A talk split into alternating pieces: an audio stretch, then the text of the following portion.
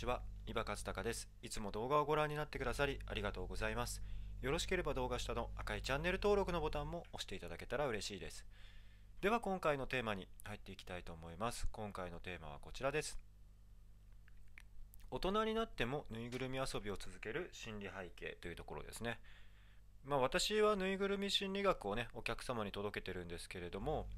今回みたいにね、大人になってもぬいぐるみでこう遊び続けているという、ねまあ、相談というか、まあ、質問ですよね、を受けることもあります。で、別にあの、まあ、大人になってぬいぐるみ遊びをね、ぬいぐるみで遊んじゃいけないということはないんですけれども、その大人になってもぬいぐるみで遊んでいて大丈夫なのかなとか、どうなのかなとか、そういった声を受けることもあります。そこで今回はぬいぐるみ心理学の視点からですね、大人になってもぬいぐるみで遊んでいるこの心理背景についてちょっと見ていきたいなと思います。で、まずちょっと前提知識というものをね、一つ共有しておきたいなと思います。本来、ぬいぐるみは大人が使うものだった。そう、本来大人が使うものだったんですよ、ぬいぐるみは。ね、あの大人になってもぬいぐるみで遊び続けてるのってどうなのかなってね、思われているかもしれないっていうのは裏を返せばぬいぐるみは子供が遊ぶものだという認識があるからですよね。ですがあの歴史を振り返ると本来ぬいぐるみって大人が使うものだったよっていうところを知っとくといいですね。大人が使うものだった。でぬいぐるみというのはあのルーツ起源をたどると古代からあったと言われてます。例えば古代エジプトでは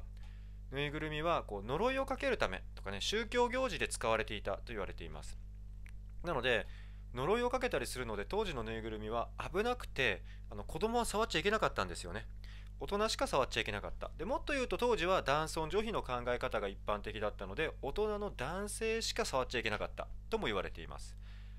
なのでもともとぬいぐるみは子供じゃなくて大人が使うものでした。その歴史的な背景を振り返るのであれば別に大人になってもぬいぐるみと関わってるのは決して変なことではないんですよね。で最近で言えばねあの大人になってもぬいぐるみが好きだっていうのを公言している人も結構いますよね。有名人の中でもなので決してあの大人になってぬいぐるみと関わっていることは変なことではないとむしろルーツをたどると大人が使うものだったよというところを知っとくっていうのは大事なことだと言えますそしてあのぬいぐるみの前では、ね、これ心理学の視点からなんですけどぬいぐるみの前では私たちはほぼ100%素の自分ありのままの自分が出てしまいます。でこれはね、あのぬいぐるみが好きかどうか、好き嫌い関係なく出てしまいます。はい。でぬいぐるみというのは、こうね、えー、お母さんの次に、まあ、小さい子供、赤ちゃんが愛着、安心感を示すものと言われています。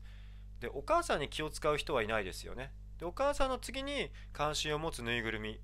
ね、関心を持つのがぬいぐるみということで、ぬいぐるみの前ではほぼ100%自分の本心が出てしまうというところが言えます。なので、まあ、ぬいぐるみで遊んでいる、ね、ぬいぐるみで遊んでるように見えて実はぬいぐるみを通して自分の本心をさらけ出しているという見方もできたりするわけです。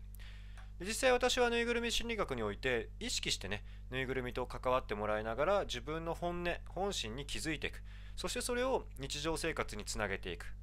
悩みを解決したり目標を叶えたりする上でぬいぐるみを意識的に活用していくという手法をま開発しました。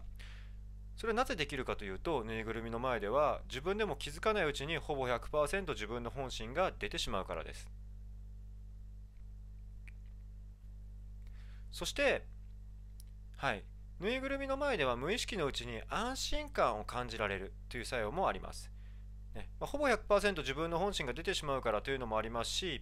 あのぬいぐるみと意識して触れているとこうねほっとする気持ちとか、えー、癒される感覚が得られるというところが最近の研究で分かってきています。なのでぬいぐるみと関われば関わるほどもうね無条件のうちに安心できるね安心感を感じられるというところが言えたりするわけです。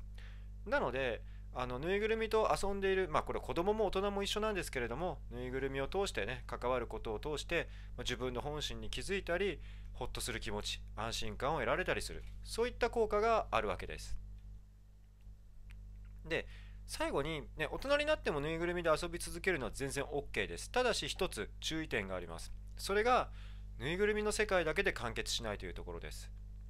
ぬいぐるみの前では自分の本心を出せたり安心できる。でも、例えば仕事の人間関係、夫婦関係、友達との関係では、ね、なかなかこう自分の意見が言えないとか気を使ってしまうとか窮屈な気持ちを感じてしまう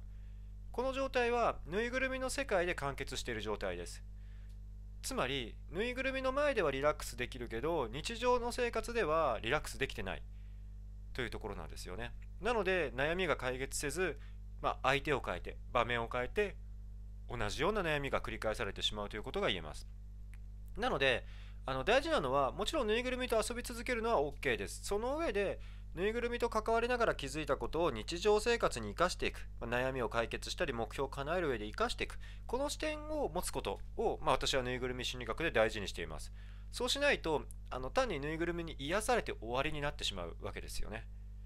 なので、まあ、ぬいぐるみで遊び続けるのはえすごく大事なことだし OK だと思うのでその上でぬいぐるみの世界で完結せず気づいたことを日常生活で生かしていく。こうした視点を持っていただけたらなと思っています。